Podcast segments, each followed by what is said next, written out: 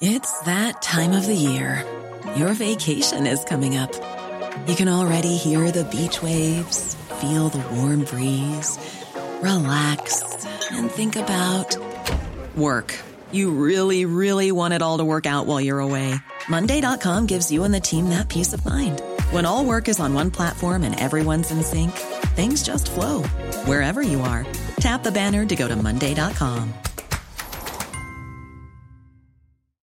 Millions of people have lost weight with personalized plans from Noom, like Evan, who can't stand salads and still lost 50 pounds. Salads, generally, for most people, are the easy button, right? For me, that wasn't an option. I never really was a salad guy. That's just not who I am. But Noom worked for me. Get your personalized plan today at Noom.com. Real Noom user compensated to provide their story.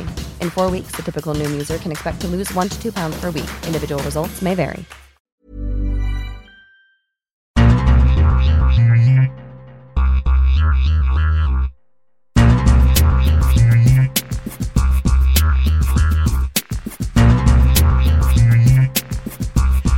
And welcome to the World Soccer Talk podcast. My name is Christopher Harris and I'm joined today by Kartik Krishnaiyer.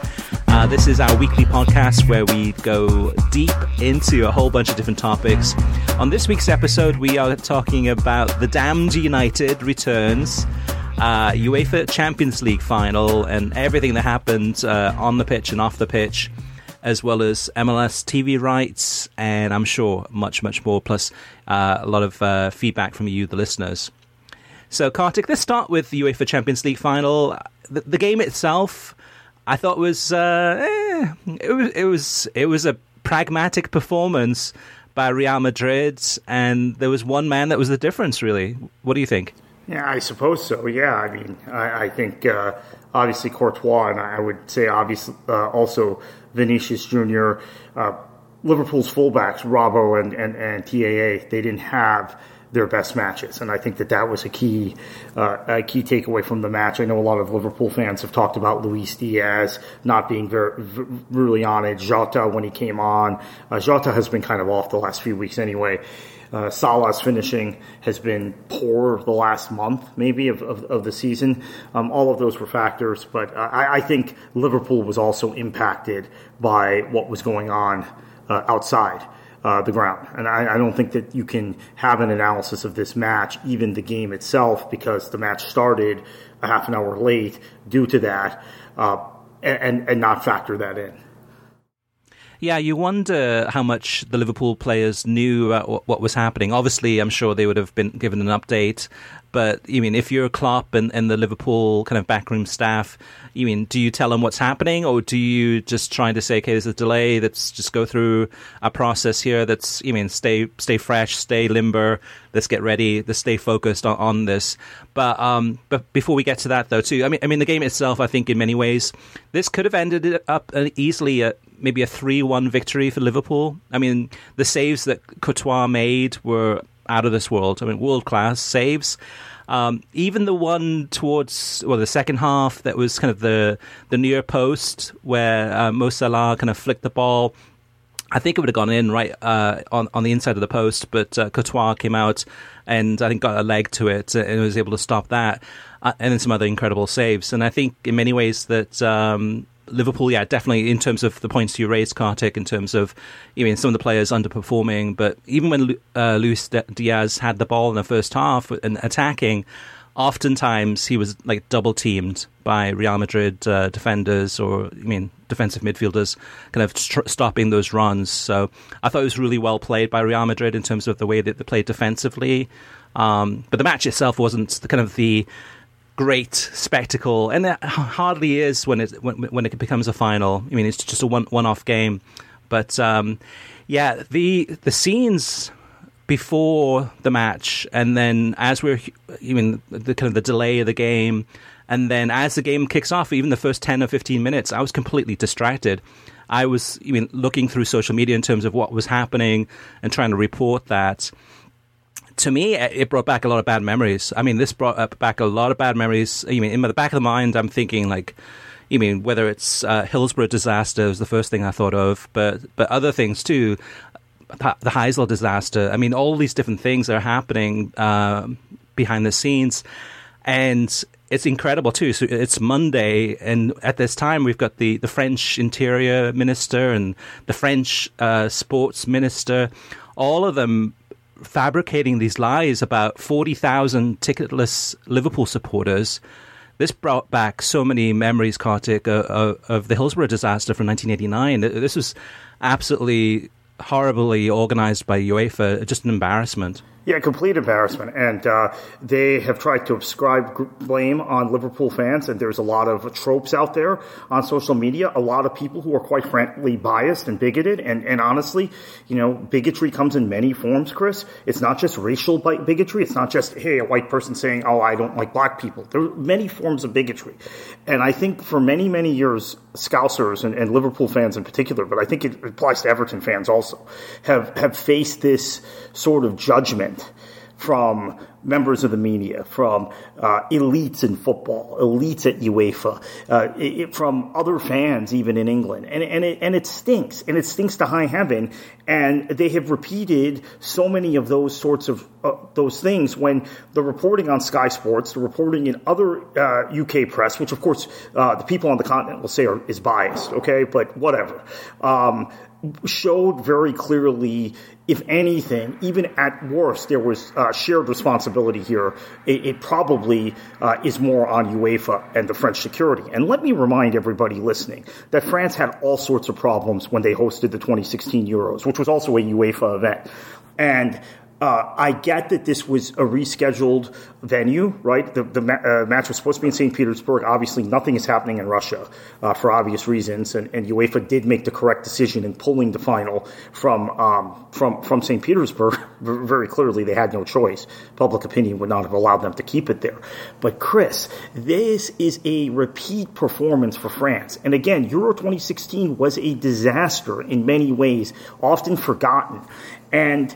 Uh, I, I really am appalled by a lot of people um, I respect repeating this stuff and, and just kind of stereotyping Liverpool fans. Okay, if there was some ticketless fans and there was some responsibility on those Liverpool fans or the ticket touts that sent them, uh, uh, that that sold them. Uh, uh, uh tickets that were that were not working, that were fake tickets. Okay, that's one p- piece of the puzzle. Let's talk about that. We can talk about that. I'm not saying you can't blame Liverpool supporters or Liverpool Football Club ever. I'm not saying that.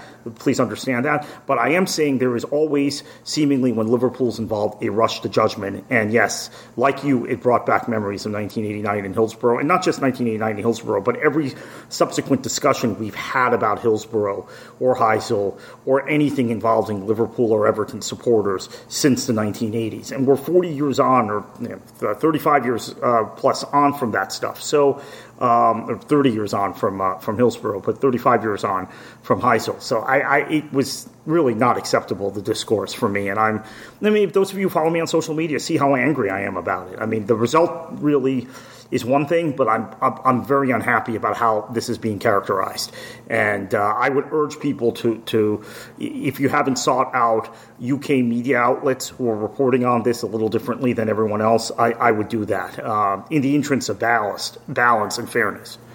Yeah, we, have seen this before, though, too. This is not just Liverpool fans, but in the past, uh, was it last season or the season before when Manchester United fans went to France and there were um, videos of French police uh, tear gassing, pepper spraying Manchester United fans, and, and and that's the thing though too is that you mean from the last few years, actually last couple of years, right?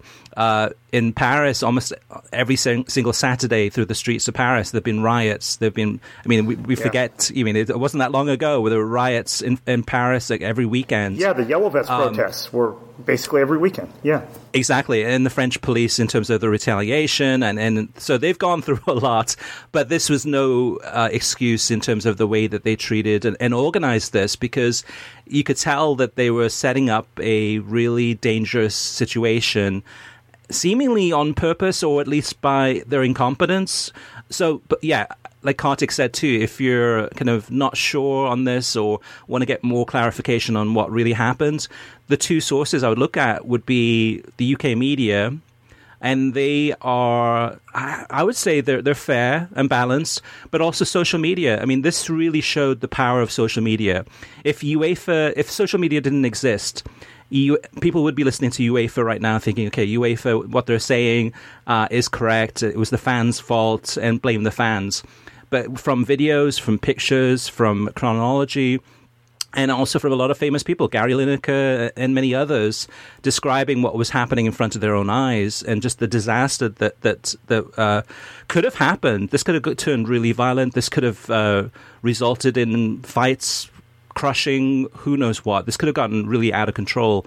Thankfully, it didn't. But um, just yeah, the sheer incompetence was eh, eh, bewildering. Eh. And and, and, and again, to Kartik, the, the thing that I think uh, that was the weakness on this part is CBS Sports had no idea what was going on. And they were we we the viewers probably had a better idea of what was happening from social media than CBS did. And the same thing happened in the Euro 2020 final too where we criticized ESPN because they didn't have reporters on site in the streets outside reporting what was going on we didn't know. I mean, actually, the viewers didn't know until pretty, pretty much afterwards, and we saw videos and, and, and, saw social media. Media.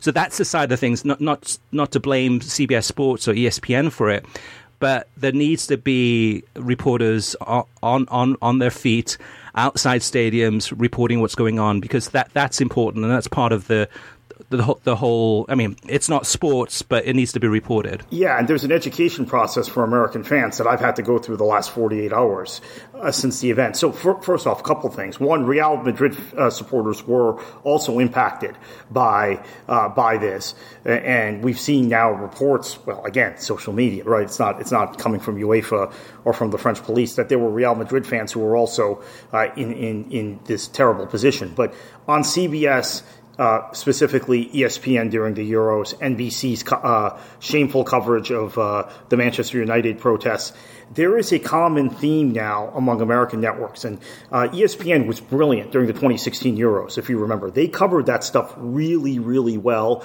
They used ABC News, the resources of ABC News, to cover the protests in Paris, the, uh, the, the, the, the battles between supporters that were not getting policed properly, even battles between Croatian supporters fighting one another. Uh, remember that also. They reported extensively on that.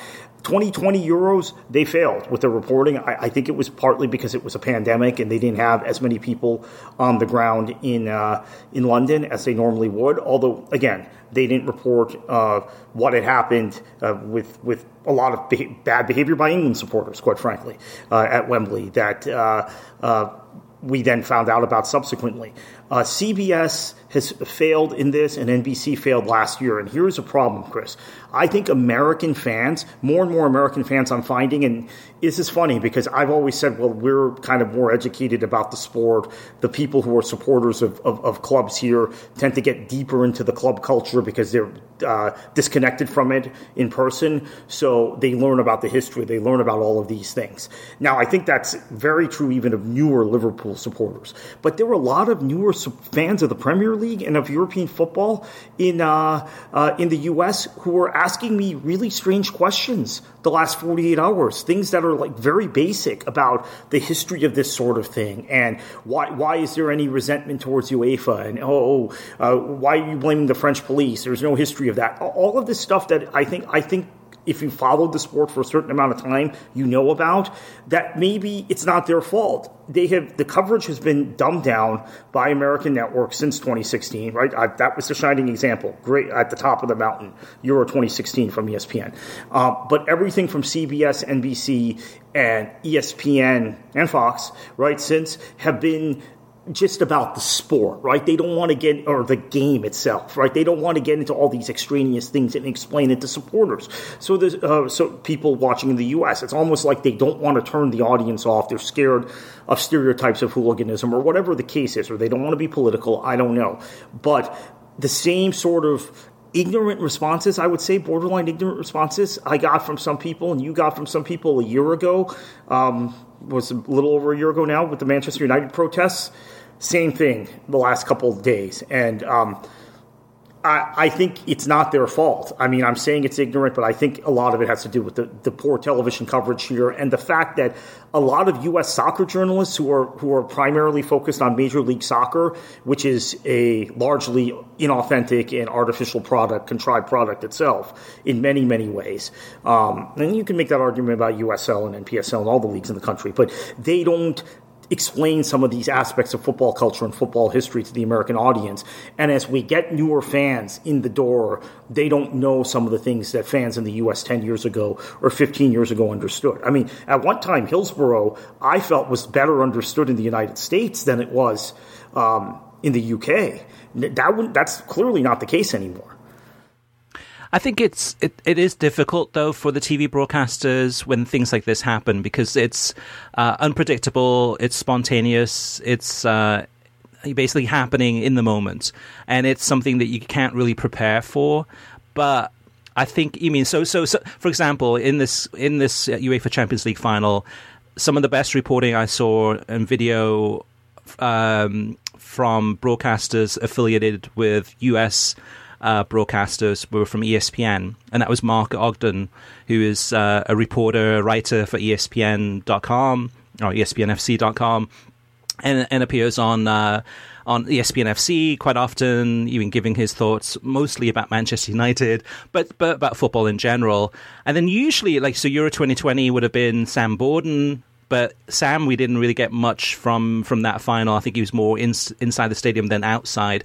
However, like during the CBS broadcast, and I think it was during the that thirty minute delay, Kate Abdo, which I'll, I'll give a com- com- complete credit for her, was being very transparent. She said like, "Hey, we don't know what's going on." and we're not allowed to kind of really roam the stadium. We have to stay within our confines of our area um, which kind of uh, so it, it, puts us in, into a situation where it's difficult to report what's going on, and we don't know what's going on as much as you don't, which for the viewer is. Um, I wouldn't say disturbing, but is you mean so? So then I jumped up. Well, actually, few, before that, I jumped on social media to see what, what was going on, and uh, and then actually CBS did uh, show some of the videos of what was happening.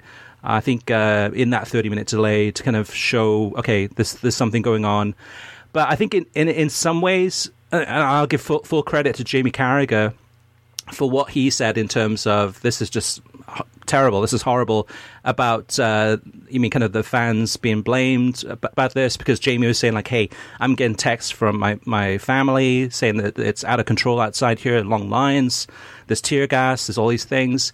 It is very difficult in the moment, live television, to be that well equipped to basically describe the story what's happening. But I think I think that that's the thing that we're missing. So whether it's Euro 2020, whether it's the UEFA Champions League, or any other future event, in the moment, in those live reporting, that's the thing that we're missing out on. And it, there almost needs to be kind of a, you mean the reporter that's uh, outside the stadium with with a, one a single cameraman filming some of this stuff as backup in case something does kick off which it did. Um, and these days, it's becoming more and more predictable that that uh, these things are happening, right? With especially UEFA events, and the way things are going. Yeah. Um, it is difficult, but I think it is an area a huge a, a huge uh, room for improvement from the TV broadcasters um, in terms of the way that they cover these events. Now, Kartik, uh, speaking of something a little bit more rosier, a little bit more cheerier, I mean, un- unless you're a Real Madrid fan, is uh, the Damned United returns. So this was the, the championship final, playoff final on Sunday, and that was uh, Huddersfield Town against Nottingham Forest. Um, again, not the greatest final by any means, but uh, you could really tell what this means to Nottingham Forest, the supporters, the players, the manager, the club. Um, and they've made it. They will. Uh, they've prom- been promoted to the Premier League. What's your expectations for next season? Well, they've got a couple pieces, Brennan Johnson most significant, that they're going to need to hold on to. I, I had been saying all season long when I was on Talksport uh, which I'm on to cover this specifically, the championship quite often, uh, that Brennan Johnson would be sold this summer for, for a big price and Forest would get. That was assuming Forest wasn't going up, right? They started the season at the foot of the table if you if you don't include the points deductions for Reading and for Derby that they started the season on. Um, but now they've got a decent core. They're going to need to improve it. Steve Cooper, a manager you know well, is a is a bit of a um, he's he's more pragmatic than people give him credit for. But there's a very clear DNA type of player he wants. Uh, he hasn't ha- been, had the ability to do that yet with Forest, so I think there'll be some serious turnover in, on the squad, uh, an improvement of the squad, and more players that can play uh, his way. Um, but as far as this match, I guess the takeaway is um, unfortunately again about VAR or lack of use of VAR or improper use of VAR. I don't know how you want to view it. Uh, John Moss's final match as a as an official, he's one of several well-known officials retiring at the end of this season. Uh, really, unfortunately, this is the way uh, his career ends. Is, is with this match with calls that. Um, he may have missed, but I think he may not have missed uh, three, four seasons ago before VAR was in place.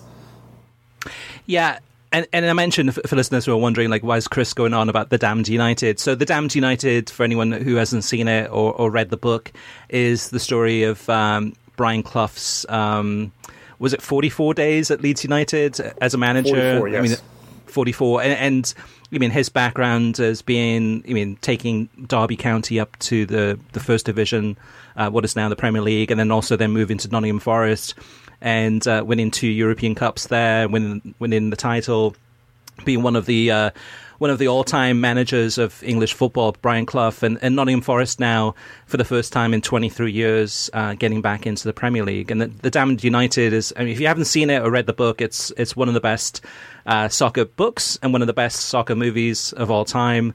And next season, I still can't believe this, Kartik. You're going to have Leeds United against Nottingham Forest, as well as and any other matches that stand out for you as far as Nottingham Forest. Forest in terms Leicester. Of like, that, that, that's that's a, that's a big. Oh derby. yeah, yeah. Um, and I, I know that both Derby and Forest fans have become incredibly, increasingly envious of, of Leicester's success. So. Uh, Leicester dropping a bit this season, finishing eighth or ninth, which is lower than they finished in a while, actually in the Premier League. Uh, but at the same time, Derby's now been relegated to League One, and, and now Forest comes up for the first time in 23 years. So that'll be fun. I also think that Forest has um, a, a history with Liverpool because they knocked Liverpool off of their perch in the late 70s temporarily, which is the same um, same argument I make about Aston Villa, right? Aston Villa got good around the same time, knocked Liverpool off. Um, in fact, the year before Forest won the title, actually, as a Manchester City fan, I can tell you we finished a point behind Liverpool. Um, in 77, we never competed for a title again until 2012 we won it, right? So, um, Forest's ascendancy coincided with, um, with City falling off uh, really the best era for City from 68 to 77 prior to uh, prior to this uh, this era, and also Clough has significance for City also in that um, uh, Derby, the title they won, uh, Man City was seven points ahead in March and uh, Derby caught us and, and, and won the, the league title by one point. Uh, City, Liverpool, and Leeds were all level, one point behind Derby. Um, Nigel Clough, by the way, uh, is now managing Mansfield, Brian Clough's son, and they were in the playoff final in League Two against Port Vale, a club from Stoke, uh, Stoke on Trent, on uh, on Saturday, and they lost. So it could have been really a neat story if, if Nigel Clough, who's also also played for Manchester City, by the way, in, in addition to playing for his dad at Forest, um, if Nigel Clough um, had, had gotten promoted the same weekend as Forest, his dad's club and his former club that he played for, got promoted. But uh, we didn't get quite that fairy tale. Yeah, and, and Port Vale, one of the uh, most famous players that most Americans would know that used to play for Port Vale and, and has a lot of close ties to the, that club is Robbie Earle. Yeah, I mean Robbie Robbie Earle is somebody who always talk about Wimbledon, etc., but uh, very very close to Port Vale there, and, and, really kind of a Port Vale hero. Um, now, Kartik, in terms of Nottingham Forest too, I mean that that's the thing in in the way that Leeds United got promoted to to the Premier League and how excited I was because I thought, okay, great, this is going to we're going to see fans at Elland Road. Leeds definitely are a, an attacking side, fun fun to watch, and I think Nottingham Forest fall into that same bucket too because I mean the ground, City Ground, where they play, is a really quaint stadium right on the the River Trent. Uh, in Nottingham, really kind of, kind of a scenic uh, area, and the stadium is very. It you know brings back a lot of memories too because there's the the Brian Clough stand and etc etc. But the fan base too. I mean, Nottingham Forest. I would also relate to Leeds United. I mean, mad, passionate, really intense fan base with Nottingham Forest. You can guarantee that every game will be sold out. Uh, I don't give them much hope of staying up, uh, although they will be a fun team to watch.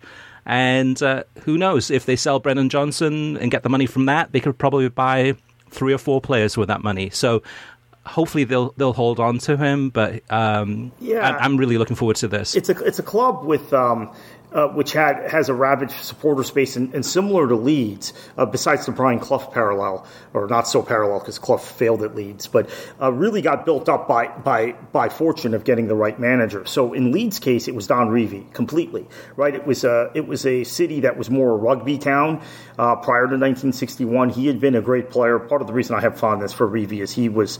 Uh, for those of you who think, by the way, that the false nine was invented by Pep Guardiola or invented recently, Don Revie played a false nine for Manchester City in the 1956 FA Cup final, uh, a, a, match that City won famously. Bert Trautmann played with a with with uh, uh, an ailment in that match, right, a broken collarbone.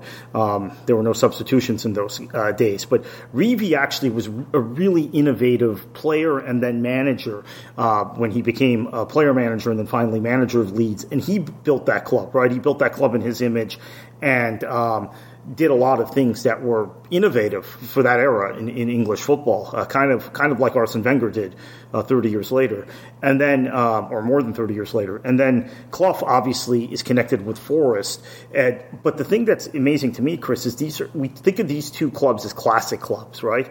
Uh, neither had any real sustained success before Revie with Leeds and Clough with Nottingham Forest.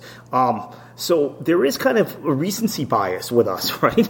because um, Huddersfield, who lost in the final, of course, have been in the Premier League pretty recently, they were the club that you could argue changed English football with Herbert Chapman as their manager in the 1920s. Uh, but we don't talk about that because I don't think we've had the stories quite handed down uh, about that. Um, as far as competitiveness next year, this is something for Premier League fans to look forward to.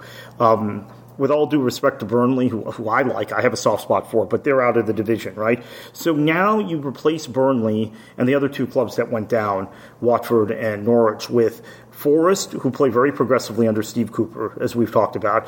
Um, Fulham, who played wonderful football under Marco Silva. I could argue Fulham were the were the best team to watch in England this year that weren't Liverpool or Manchester City or Brighton. Right, those would be the top three for me. I would say they might have been fourth. Uh, they played that good under Marco Silva, uh, which I know but might bother the ears of some Everton fans, but it's another case of a former Everton manager, Ancelotti, also obviously this week uh, with Real Madrid, doing having more success. And then you've got Bournemouth, who still have a core of the Eddie Howe team on that side. Scott Parker, despite being pretty pragmatic at Fulham, allowed them to continue to play football. So what you're going to have next season, Chris, is arguably, and I, I think strongly, I would argue, a more, even more entertaining Premier League, where you don't have any sides parking the bus. You see uh, sides that are either possession based or based on quick movement and quick counter-attacking moves, and you don't have teams that are going to be sitting eight or nine behind the ball constantly. So the league uh, potentially will be more entertaining than ever next season. Yeah, which is uh, some tough competition, even more so for a lot of the leagues around the world. And, and let's talk about that too. Let's move on to TV streaming news. And um, something I reported on, on Twitter this uh, this weekend was I'm, I'm, hearing from one of my sources that Apple TV Plus has pulled out of bidding for MLS rights uh, for the deal there. And uh, if it's true, it's not a good sign for MLS. Um, the hope was that Apple TV Plus would create more competition for those rights and then um, thus increasing the value of those rights uh, with some competitive bidding against some others. And the situation we're in, Kartik, is that at the same time that MLS is really floundering. I mean, this is this this deal has been going on for the negotiations and discussions on and off again for almost a year. Yeah. I mean, they started up with uh, Fox, Univision, and ESPN. I think it was in July. I mean, now we're heading into June now. Almost a year of uh, conversations with a whole host, a long list of broadcasters. And just as we're saying that the Premier League is getting stronger and stronger, uh, other leagues too are facing some really tough competition. It's it's one of those things. It's almost be, it's almost like the the Premier League is becoming the NFL of, of soccer for English language viewers. It is that much of a juggernaut. Which, by the way, UEFA ought to be aware of. Okay, I'm just going to throw that out there. This isn't just about MLS. Maybe for some people, it's just about oh, putting down MLS relative to the Premier League. UEFA better be aware of that when they impugn Liverpool fans and, and they take shots at English supporters, because uh, the reality is you now have a, a at least in the Ang- Anglosphere, the English-speaking world, which is a good chunk of the economic buying power behind this sport in the world, uh, and and countries where English is the second language, uh, where they don't speak European languages like the, in the Middle East and in China, etc. Um, I, I, think it's a juggernaut that not just MLS has to be aware of, but UEFA needs to be very careful about when they very um, blatantly side or, or, take shots because of the way opinion is and elitism is in, in, on the continent towards England and English football and the Premier League. Yeah, it's also one of those things. I mean, I mean, the, the amount of money that the fans were spending on tickets to that UEFA Champions League final, which is over what six hundred dollars, uh, probably at the, at the low end uh, and higher, and then you add on transportation, flights, hotels, all that thing, all those costs, and and I mean, you're spending thousands of dollars to go watch a game that's a, a UEFA hosted event, and then you're subjected to all of this, you know, tear gas and, and just, just really. Well, the VIPs are, and the reason it's happening also is because the VIPs are walking into the stadium. There's all these gates closed for VIPs and for, uh, uh, for elites with UEFA, uh, people who maybe not even be football fans, right? Um, let, us let's, let's be honest about this, okay? There's a lot more to this story, as you very articulately put at the beginning of the show, Chris, than people are, uh, people are talking about. So I, I'm just saying, in general, the Premier League has the potential to obscure the rest of club football, not just MLS, and UEFA ought to be aware of it. So, so going back to the MLS uh, news item, so so that, that, that's what I'm hearing in terms of Apple TV Plus. But I, I, know that I think Grant Wahl tweeted something this this past weekend saying that uh, now we're back to uh, Fox, ESPN, and, and Univision as kind of the three leading contenders uh, for the rights to MLS. What does that tell you, Kartik? that's uh, I think for Univision, obviously, Leagues Cup coming online, as, as I've written about previously, and we've talked about on this podcast, is is a bonus. So that's that's good. But uh, wow, uh, that would be, I, and I don't think they'll get the the dollar amount they want out of those three. I mean, I, would be very surprised if Fox paid uh, the sort of um, price MLS wants. Maybe slightly higher than last time for Fox, but I don't think they're in a position or in a in a position of need to go much higher right? They they're locking down international tournaments. They've got the Euros. We're going to talk about uh, Nations League in a minute, but they've got the Euros. They've got uh, presumably they can have Copa America again if they want it. They've got the World Cup. They've got the Gold Cup. So uh, they've got Nations League, UEFA Nations League. So I, am not sure they have any real need. And in terms of ESPN, I, I don't I don't think that and we talked about this over and over again, Chris. Disney shareholders are, partic- are, are happy with the return they've gotten from MLS.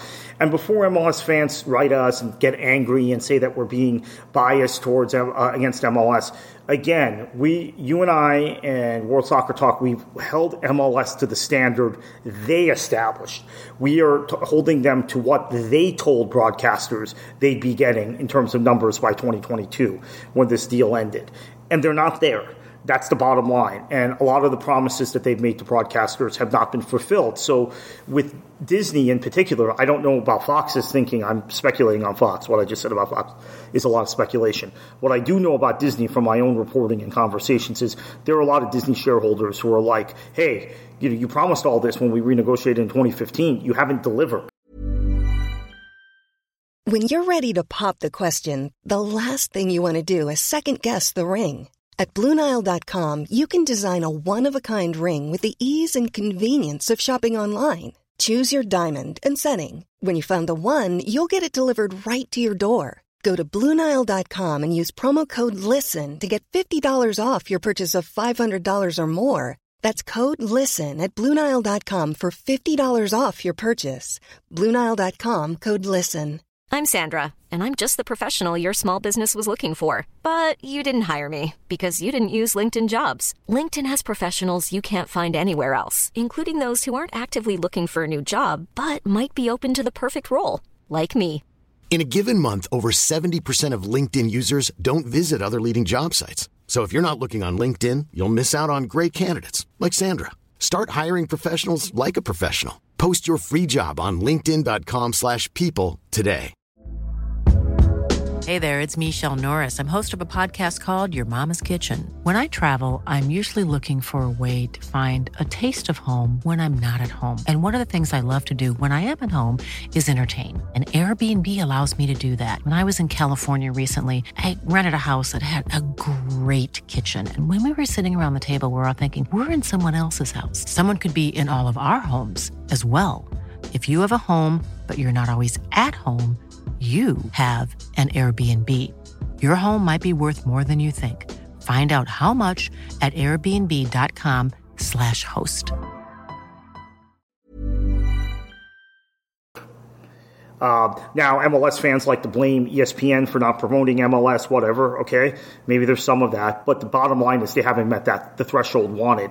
And Disney is a publicly traded company. It's a very transparent company, um, as I think everybody knows who's followed the news the last couple months.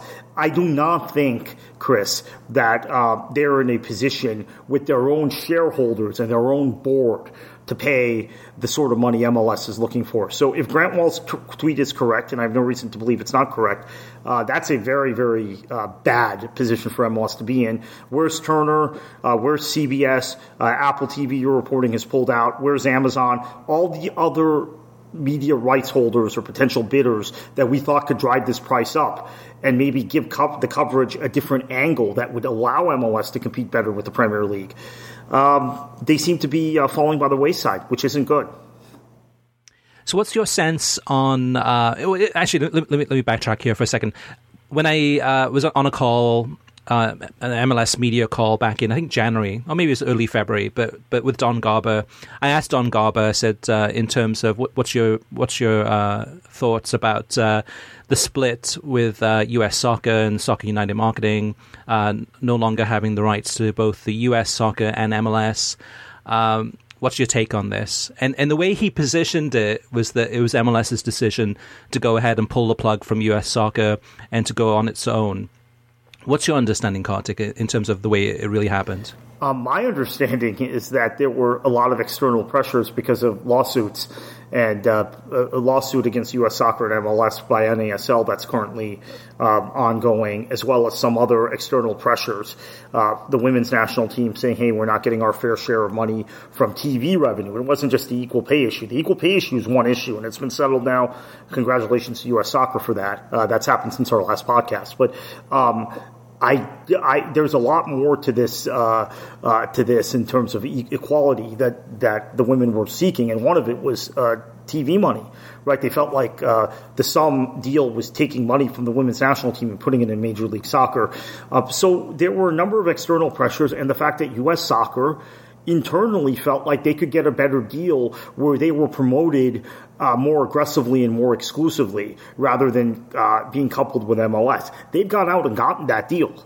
Uh, with uh, uh, with Univision and with, with Turner, I mean Univision might be there might be uh, they might be an MLS rights holder too, but it would be a different package. Same thing with Turner, and right.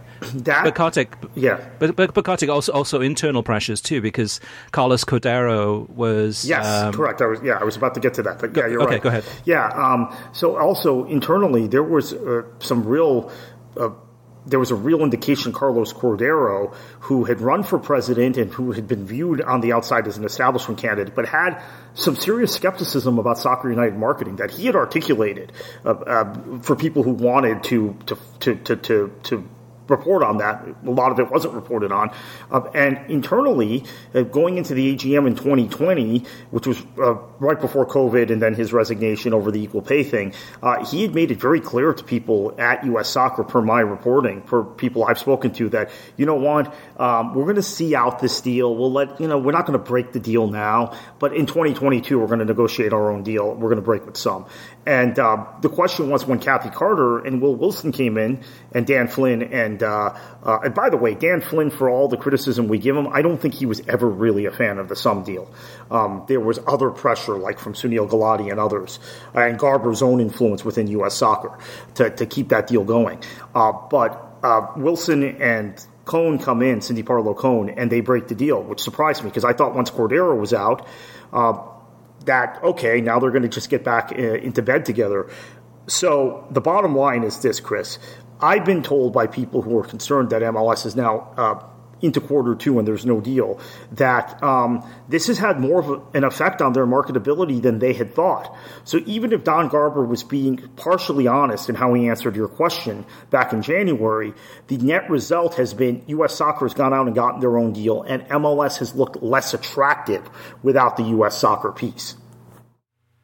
Yeah, and and if we are back to ESPN, Fox, and Univision, we're back to where we started, which was from last summer those three showing. I mean, Univision's probably the one exception where Univision would be interested for sure because of Leagues Cup, but uh, Fox and ESPN last summer showing relatively little interest, and now we're back to where we started. Which, in terms of the leverage, you mean Fox and ESPN have leverage now? They can say like, "Hey, yeah, I guess we're interested, but we're not willing to pay as much," and pretty much everyone else has has, has turned uh, MLS down or walked away. So yeah, we're we're in it to win it but we're not willing to pay uh, anywhere near what you're asking, and it puts MLS in a really difficult position.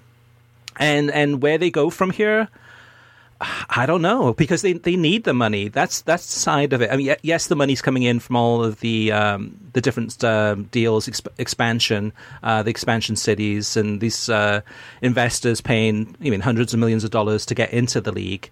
But the TV revenue is what makes the Premier League, the Bundesliga, Serie A, you go down the list, all the major leagues in the world, Liga MX, all the major leagues in the world, that's where you get the most bang for the buck. And that's where you get the ability to go ahead and sign the major players in their prime. And, and that's where you differentiate from, from the rest of the pack. And if MLS doesn't get the, the $300 million a year that they're uh, trying to get, then they're going to have to figure out what to do. I mean, do they scale back? Do they, you mean, uh, not get as aggressive in terms of buying players? Do they get more uh, buying players again from South America and using MLS as kind of a stepping stone? You mean before they move on to onto Europe and, and then taking more of the transfer fees there? But lots of questions and lots of concerns right now. Um, we'll see where it goes. In Kartik, looking ahead now uh, on a different topic in terms of matches to watch.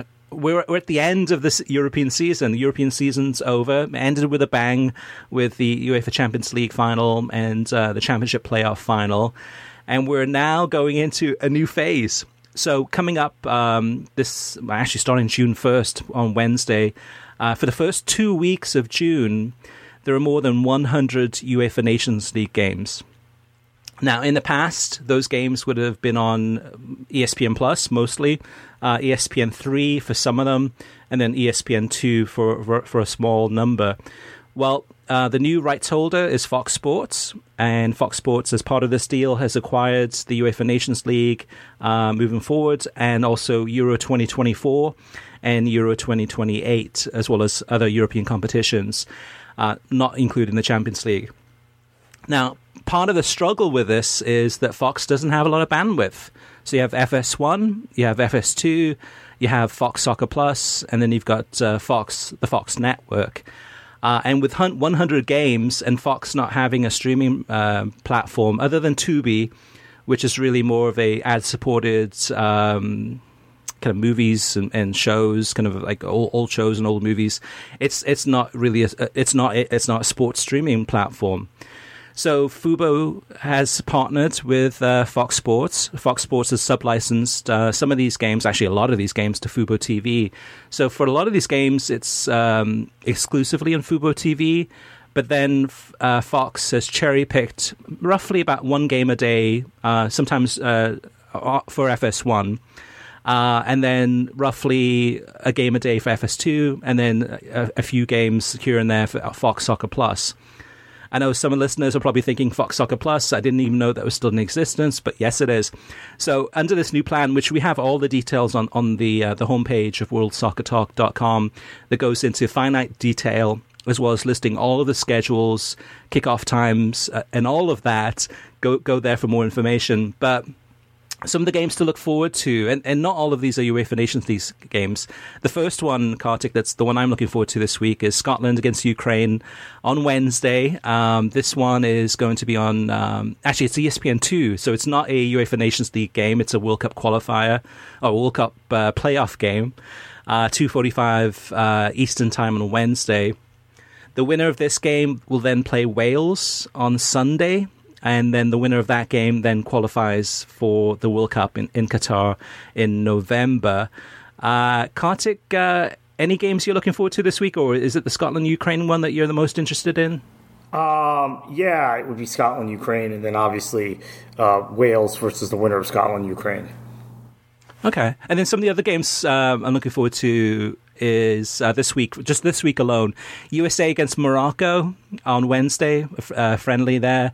Spain against Portugal, and this starts up the UEFA Nations League. Um, I think this one's on Thursday, I believe. France against Denmark. Italy against Germany. USA against uh, Uruguay. I think that one's on Sunday. Uh, the Wales, we mentioned uh, Wales against Scotland or Ukraine. And then Germany against England. Uh, I believe that one is uh, later this week or next week. But there's so many games to look forward to. Um, it'll be interesting. Uh, what's your take on this, Kartik, in terms of. I mean, the UEFA Nations League does have meaning, um, but I mean, th- this comes at the very, very end of the season. How, how did the international managers play this one out? Yeah, I think there's a lot of experimenting going on. I mean, for uh, nations that made the World Cup, you almost use it as a, as a lead-in, as as friendlies or high high level friendlies. Uh, they're not friendlies, obviously, but high level competitive matches to get you ready for the World Cup, help you trim your squad, help you make squad selections. Look at some guys that maybe you know, for England, Tomori is a guy that. Um, I know Gareth Southgate wants to get a good look at. Uh, he's got um, in his mind a view of the center backs already with England. A press conference last week, uh, Tyrone Mings hasn't been picked. He had a pretty poor year with, with Villa, but said, hey, Tyrone always plays well for us when he comes in, so we know what he can do. Now let's look at Tomori. So it's an opportunity for that for some managers. We see Hansi Flick's. Uh, selections for Germany have been, I think, pretty interesting. Uh, really kind of deepening the pool in a way that I would say uh, Jogi Löw wasn't doing the last few season, few years he was in charge of Germany.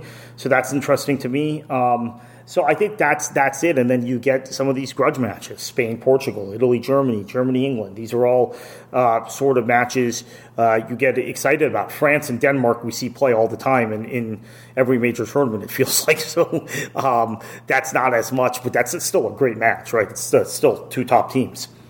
Yeah, and those are just this week, and then it's uh, another whole week of UEFA Nations League after that. Um, it shall be interesting, that's for sure. Uh, moving on to listener mailbag. Uh, first up, regarding the Champions League final, is Raquel. Raquel says, currently watching the Champions League final, and I have to say, the way that UEFA and those in charge of the Stade de France uh, security logistics should be embarrassed. I worked event security for three years at a major NFL stadium that also hosts other major events. So far, from what I've heard and seen on social media, today was a failure on every level. Uh, too long of a story to, to talk about all of the areas where security failed here, but I feel for the stewards who I don't think get paid or, or um, um, Oh, I, th- I, think I uh, don't get paid or, or, get paid a low wage to deal with this mess, and especially for Liverpool supporters and other fans who had to deal with the long queues, tear gassing, and frustration. Jamie Carragher was right to confront uh, UEFA on air regarding blaming fans for the delayed kickoff time. As he mentioned, a lot of the fans paid a great deal of money for tickets, a great deal of money on travel, and came to the game hours early. They do not deserve to get blamed for UEFA's screw up here. Uh, Kate, Thierry, uh, Micah Richards, and Jamie did as good of a job as they could to keep the broadcast moving along. Uh, Bruce Miles says uh, World Soccer Talk has been gleefully critical of NBC Sports' uh, soccer coverage. Would love to hear their take on uh, CBS Sports' uh, decision not to use the A team of Peter Drury and Jim Beglin on commentary and on reporting of stadium issues today. So, uh, so honestly, I, I, didn't watch a lot of CBS's coverage. So um, I was so focused on what was happening uh, outside the stadium that um, the part that I probably did watch more of was those the thirty minutes of uh, the game being delayed. Um, and even still, I had that kind of in the background, and I was more focused on trying to find out exactly what was happening outside the stadium. So I don't have as much um, analysis on, on their actually um, coverage of, of the UEFA Champions League final um, from this past weekend. But the, the A team is not Peter Drury and Jim Beglin. I mean, so like listeners like uh, and Bruce. Uh, Bruce, I would say that Peter Drury and Jim Beglin is my A team of, of uh, commentaries, but for the Champions League, um, mostly, and this hasn't. I don't, I don't think this is official, but uh, CBS Sports uh, A team is really Clive Tyldesley and, and Rob Green. And throughout the UEFA Champions League um, coverage from CBS Sports, Clive Tyldesley and Rob Green have gotten most of the bigger matches and then Peter Drury and Jim Beglin have worked on on the, on the other on the other big matches too. Um, and I rate all of them highly. I mean, so I think Jim Beglin actually was at the stadium, yeah, yeah, though. He, so yes, he was. He, he was some, some, some, important tweets for those of you who follow Jim Beglin. If you want to know uh, some of the things that may not have been reported uh, widely, uh, check out his Twitter feed. He's he's got some insight, obviously. Yeah, so I'm not sure if he was there as a fan or if he was, he was part of the working media for that. But um, so, so Bruce, I, I would say that yeah, the the A team was there, and it was Clive Tyldesley and Rob Green, uh, Peter Drury and Jim Beglin. Really is is the A team of, of, the Premier League uh, in terms of uh, the world feed, and uh, oftentimes we don't get to hear them as much. Uh, unfortunately, because usually it's the big games that they do, and oftentimes we get Arlo White and like Le Saux or, or Lee Dixon for those games. Uh, Kartik, anything else to add in terms of uh, Bruce's questions yeah, about getting? Yeah, yeah. I think we, we might be confused because they are the A team for Premier League Productions doing the big matches Saturday and Sunday. Monday night is still Martin Tyler's night. Um, but um, well, actually, Martin Tyler does the Sky Games, actually. So, yeah, maybe Premier yeah, League Productions Sunday. is still them on Monday night. But, yeah, I think that's where there's confusion. For CBS, they've been. There's sometimes they've been rotated in for the bigger match, but generally it's been Clive Tyldesley and Rob Green now for three seasons or two and a half seasons that CBS has had the rights. So speaking of the Premier League, uh, next up is Ra. Ra says the promotion relegation was the most interesting battle on match day 38. To me, the scene of the season is not Manchester City, but the Everton and Leeds final relegation matches. It was really special to see the Everton and Leeds celebrations, especially Rafinha uh, knee crawling the, the full length of the pitch after full time in front of the Brentford supporters. And, and, yeah, we didn't really get a chance to talk about um, the the final day of the Premier League because we did podcast uh, I think before. This is their first one since, but. Um, I still can't believe that Leeds United stayed up, but uh, I'm really, really uh, pleased about that. Yeah, I, I think uh, I mean the, the two uh, the two criticisms I would have of uh, or the two comments I have about the final day of the, the Premier League and Serie A season is one I think CBS did an uh, excellent job with the Golazo show uh, which I'll admit I was less focused on during the title race dec- deciders uh, with Milan and Inter playing uh, than I was later in the day.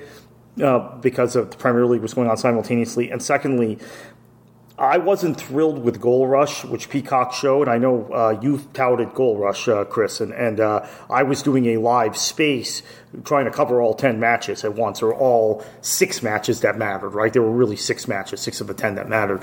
And what ended up happening is Goal Rush was so delayed, they had focused on the primary match, which was Man City and, uh, and Villa, that they you know, they would take you um, to to the other events basically after they happened, right? So it turned out, um, to NBC's credit, Rebecca Lowe was doing a great job of breaking in uh, to to to the. Uh, to the Liverpool Wolves match or to the Leeds. Uh, no, no, sorry, they didn't have the Leeds match on TV, but the Burnley uh, Burnley match, Burnley Newcastle, to give you updates. So I ended up then going to like uh, four screens and uh, dispensing with Goal Rush, turning on City, Burnley, Leeds, and and. Spurs Norwich, which then I switched to, to Liverpool, and keeping an eye on things that way. So, um, Premier League productions, maybe with Goal Rush, need to do. It was probably tough, right, for this simultaneous ten kickoffs, uh, which it's never like that. It's four or five at most, but it wasn't quite as useful as I thought it would be, unfortunately.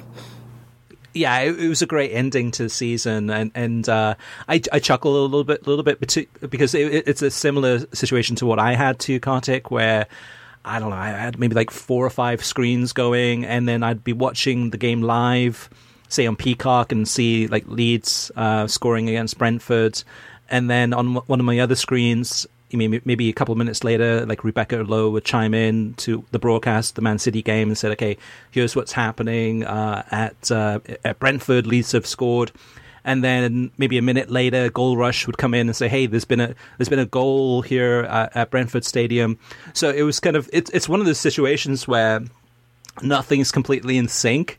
And also even in terms of our viewing habits when we're watching a game so no no matter what what league it is if it's the Premier League Serie A MLS you name it uh, there's always a little bit of lag time too. So depending on what streaming device you have that's uh, streaming the broadcast uh, some are more some are faster than others in terms of uh, uh, displaying what's happening in live time uh, and also, even the streaming services themselves, sometimes there's a little bit of lag on their side. So, um, it, it, it's nothing's in sync anymore. um, so it is one of those things we're all experiencing uh, live moments in quotation marks at at a different in different times. So so you and I might might be watching the same broadcast on Peacock, but your your streaming device that you're using might be better and actually displaying that Peacock uh, coverage maybe I don't know 10 20 seconds before mine is. Because maybe I have a, a, a older uh, streaming device that I'm using that's not as efficient. But anyway yeah it, yeah it's good stuff. Uh, moving on, this is uh, in regards to some of our feedback uh, or discussions in last week's podcast about MLS. Leo says, I don't think MLS needs promotion relegation. Actually, it's because promotion relegation that a bunch of clubs in a league can create a, a aristocracy, aristocracy, and never leave it. Namely, the big six in the Premier League, or Bayern, Bayern in the Bundesliga, or the top three in La Liga, etc. Eight different MLS winners in the last ten years can only happen because of no promotion relegation, and MLS like that. Uh, and they want to they want to protect that kind of unpredictability feature. Well, well so Chris, uh, in response to Leo, uh, the MLS Cup is a cup competition. Okay, the FA Cup, you've had five different winners in the last five seasons by the way. German Cup, something very similar. Bayern usually doesn't win the German Cup, believe it or not. Copa del Rey, also, there was one point where Real Madrid went like 20 years without winning Copa del Rey. So, um, this thing about MLS having all these different champions and Liga MX having all these different champions, although that's kind of changed recently, uh, is partly because you have a playoff system, which is like a cup competition. So I, I, don't, I don't even know how that's applicable to comparing it to European leagues. If you want to do that, compare it to European Cup competitions. And if MLS Cup has had more winners in the last 10 years than the, the French Cup or, or, or the German Cup, okay, then you know maybe we can have the discussion. Yeah, uh, yeah, precisely. It's one of those things that it's it's not comparing apples to apples. It's comparing apples to oranges. And and yeah, like no system is perfect by any means. And, and yes, it is like like uh, Leo mentioned in terms of the big six in the Premier League or Bayern Munich or the, the top three in La Liga. Um, but it, it's what makes the rest of the league most interesting in terms of the promotion relegation. Here we are. I mean, you and I and listeners excited about Nottingham Forest going up. Some of us excited about Burnley going down. You mean that's the reality versus the same teams uh, and and teams being rewarded for coming last uh, with draft picks and, and things like that. It just it, just it's it's not apples to apples by any means. And and and the the proof is in the pudding. You look at the TV ratings. You look at how many people are watching MLS versus some of these other leagues. Um, there's a reason for that. Turfit mentions, uh, and my team can never, this is in response to Leo, and my team can never make it to the top league in MLS because there is no promotion relegation, and my town is too small for any mega rich club owner to move a team down here. And we've seen that too, yeah. Kartik, in the past before too, where like the, with the Premier League, for example, we've had uh, teams from smaller towns or cities get into the Premier League. Uh, we've had like what Barnsley. Huddersfield even, is a great example. I mean, they didn't make it this time, but they were in the league recently. Right, exactly. So there's there's a lot of teams that from smaller uh, towns, etc. Hull as, as another example. There's lots of examples. Uh, Swindon way back to, when that was a great one. Yeah, yeah, yeah. They've got got up to the top league and, and battled there with the big teams versus so how does it work in, in the United States with MLS? Uh, if you're a team in a smaller area that wants to move into MLS, what are the chances of that you happening? can't. Okay, okay, so this is, goes beyond pro rel. This goes to the pro league standards, which is why is one of the main points of NASL's lawsuit against U.S. Soccer and MLS. You have to have a certain metropolitan area size to be to play in Division One or Division Two uh, men's in the United States. Now there there is a 75% rule, so in theory, 25% of the teams can be from outside areas. So in theory, people could argue, which people have argued with me on Twitter. Oh well, if you want to put a team in Wichita, you can, or if you want to put a team in Juneau, Alaska, you can. Well, no, you really can't because what USL went through uh, as they as they moved to Division Two from Division Three is they already had Harrisburg in their league. They already had uh, Wilmington, North Carolina in their league. They already had uh, a, a, team in Rio Grande Valley, McAllen, Texas, in their league that didn't uh, Charleston that uh, didn't meet the, the 750 minimum threshold at that point. Uh, there's been another census since then, but and so then every expansion city they had to look at was at a certain size. So I know there was a group in Eugene, Oregon that was very interested in doing USL uh, Division Two, uh, the USL Championship, and they couldn't do it because they, they didn't meet the minimum population requirement for their metro area. Similar situation uh, we had with uh, the NASL with with Omaha uh, who now have a great story going on in USL League uh, One. But we were a Division Two league, and Omaha wasn't going to meet that metro area requirement, so we had to think twice about it. We ultimately, didn't put a team there.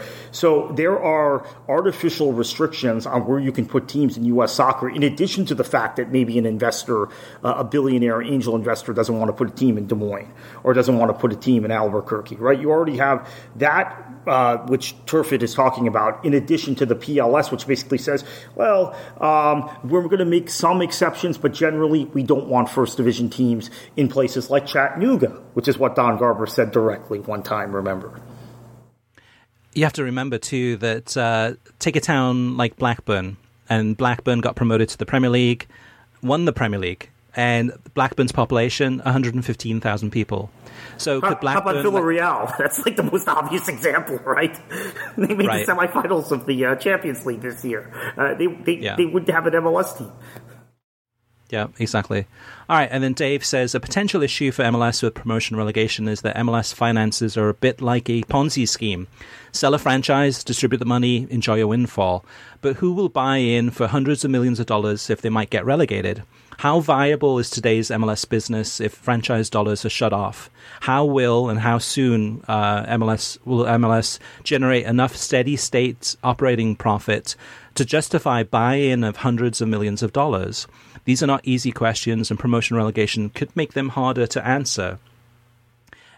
And Dave, while I understand, I totally understand in terms of the business perspective, why are we so interested in trying to make sure that the billionaires stay in business? I mean, why why not? Why, why can't it be about uh, basically sporting merit and about the best teams being in the top league? Why does it have to be so focused on in basically these billionaires losing losing a team? This is a very American thing. Uh, as, as, I actually just had a conversation with a, with a Liverpool fan this morning before we taped the podcast about this. What you know, he was asking me in, in the wake of Saturday, "Hey, a Liverpool fan from the UK, you know, why is it that uh, Americans don't get this? Why is it that they they they uh, uh, they they support owners and not clubs, and they, and uh, it goes right to this. Right, this is an American thing where Americans seem American sports fans seem very concerned about what happens to the owner's investment and what some billionaire oligarch, uh, what happens to them if they if they might lose a little bit of money. Um, it's very strange because that's not the culture in Europe. What would happen, Kartik, uh, and this is not going to happen, but what, what would happen if MLS went out of business? Would soccer die in this country? No. In terms of club soccer? No, I think at one time, okay, so in fairness to MLS, I at at one point in my life made some of these same arguments people are making now. That was before I worked in the game, before I experienced the crush of MLS and U.S. soccer and their anti-competitive behavior. But um, yeah, in 2000, if MLS had gone out of business in 2001 when they contracted two teams, yeah, it might have really destroyed? Uh, maybe. Actually, I don't know. I'm not as sure as I used to be about this that that it would have destroyed uh, club soccer and, and, and, and football in this country completely. I think you would have had Phoenix clubs rise. Now you definitely would have Phoenix clubs rise, maybe a more organic model. And the European game and the international game are so popular in this country now. Uh, as is obviously the availability of Liga MX and the, now the availability of Brazilian and Argentine football as well. Uh, I uh, I don't think it would have the sort of effect uh, people think it would have. Now, it, what it would have an effect on is the venues that were built and the money lost and kind of venues sitting empty. But that's happened anyway. Uh, it, that's happened in lower division soccer throughout this country thanks to these anti-competitive practices. MLS fans just don't care or they don't recognize it. They don't recognize that there's a stadium in Virginia Beach that was built specifically for soccer that is sitting empty. They don't recognize the fact that the stadium in Charleston, which was the first soccer specific stadium in this country, uh, got razed to the ground because of financial things. They don't recognize that Lockhart was sitting empty and grass was growing uh, incredibly in the middle of the pitch, etc., because of lower division clubs collapsing.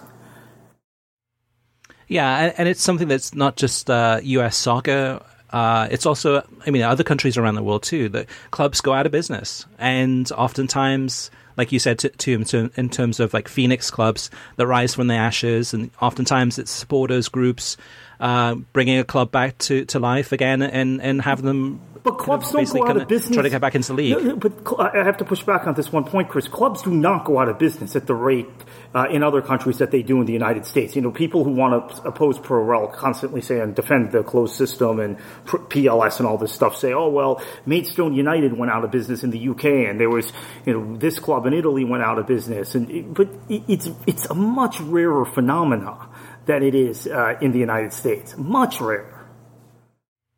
And then last comment is from uh, Jason. This is in regards to ESPN Plus. I wonder if ESPN Plus soccer quality is about to dip. They already lost UEFA na- international games, uh, Scottish Premiership, and Serie A. Will they lose MLS and EFL now? I wonder that they may have bid so high in La Liga uh, that they have no funds to preserve the other competitions they had the rights to up until now. And Jason, my, my, feedback on this one would be that they certainly have the funds. Yes, they I think overspent on La Liga, um, and the timing was awful, right? And, and especially uh, this week's news too about uh, Kylian, Kylian uh, Mbappe not going to uh, La Liga and Real Madrid, and then you've got Erling Haaland, who was last year it seemed like kind of a certainty that he'd be going to Real Madrid. He's not going there either. Uh, yeah, maybe you've got Lewandowski moving possibly to Bayern uh, from Bayern to Barcelona, but I, I, don't think ESPN has a lack of money. I think if anything, it's they've they've they've bid for a lot of these rights but lost out on them. Um, so they tried to get the Premier League, they didn't get it. Uh, NBC had to end up paying more for it, and now we're in a situation where there's not many rights available. So MLS rights are up uh, this year, and it'll start next year. But beyond that, there isn't much else. There, yes, there's the uh, English Championship, uh, but relatively a minor league in terms of sports rights fees. And beyond that, there's not much available. So they've lost out. They've they've tried to get these leagues, but they were outdone by the competition. So. But however, I would say, Kartik, I think we are entering a phase where ESPN is going to be a smaller player in soccer. Uh, yeah, I, that's true, but I think uh, we've seen this phase before, right? We saw in 2009 when ESPN lost the Champions League and it looked like they were reduced to just uh, MLS. They made a play and got uh, sub licensed uh, Premier League and La Liga matches for the next few seasons. And then uh, again, after 2013 when the Premier League rights went, the the uh, the deal with GolTV uh, for for uh, La Liga had expired, right? Uh, they were then in, in, in in a dark phase, and then came, came back strong with with Serie A, the Championship, uh, at La Liga now, so the Bundesliga. So I think it's ebbed and flowed a lot. So as ESPN loses rights, because soccer rights are not 10 and 12 years the way they are in American sports, which is quite frankly, the fault of ESPN and Disney for uh, uh, tying down the, particularly college sports conferences to 10 and, and 12 year deals. Uh, because it's three or five years, they're able to pivot and, and, and pick things back up. So, um, yeah, that's a good point. I, that's a good point because they, even with the Champions League, the Champions League rights are going to be up for bids uh, within the next year. Yeah, Uh, so there, there, there's an opportunity there to, to, to get those off um, CBS once. once and we've that- also seen E I think- ESPN use the sub license route, right? Also with Champions League, they got some games sub licensed from Fox in the previous, in the last Fox package, remember, before it went to Turner, uh, which was uh, quite surprising because we, we, we think of 2009 as being the end, was certainly the end of the Derek Rae, Tommy Smyth era. But then there were some matches, remember, Chris, that E ESPN2 aired in 2015 and 2016 and and uh, and around that time period, Champions League matches. So they're also creative in getting programming in a way maybe the other uh, leading broadcasters aren't. Yeah, that's good. Yeah, good points, Kartik. And, also, most soccer rights are usually for three years. So uh, even though they missed out on some of these, I mean, within, uh, I mean, within a year to two years, these will be coming up for bid again. So um, yeah, some opportunities there for ESPN. So listeners, uh, we've covered a lot of grounds in this episode. Uh, we want to hear from you. We want to get your feedback. We want to get your questions. We want to get your opinions and uh, you can reach us one of several different ways. Uh, the website is worldsoccertalk.com. There's a uh, podcast uh, thread on the, the main navigation bar, and you can just leave a comment in there. Uh, no registration, no paywalls, so just go ahead and give us a comment there. Or you can email us, and the email address is web at worldsoccertalk.com. Facebook, we're on Facebook, facebook.com uh, slash World Soccer Talk. And last but not least, uh, Twitter, and the Twitter address is uh, at World Soccer Talk. Kartik, where can they uh, find you on Twitter in terms of uh, staying updated on your latest thoughts and, and opinions about everything from, from soccer to politics and, and uh, many other things? Uh, KKFLA737. Great. And then you can reach me. Uh, I'm at uh, The Gaffer, uh, one word, The Gaffer. All right, guys. Thank you so much for listening. We really appreciate uh, everything and the feedback, especially. Uh, you can get a new episode usually every Thursday, but this one we decided to wait until after the UEFA Champions League and uh, Championship uh, playoff final. And uh, Kartik heading into another week of soccer from around the world. Uh, there's a lot to choose from. What should they do, and what are you going to do? Enjoy your football.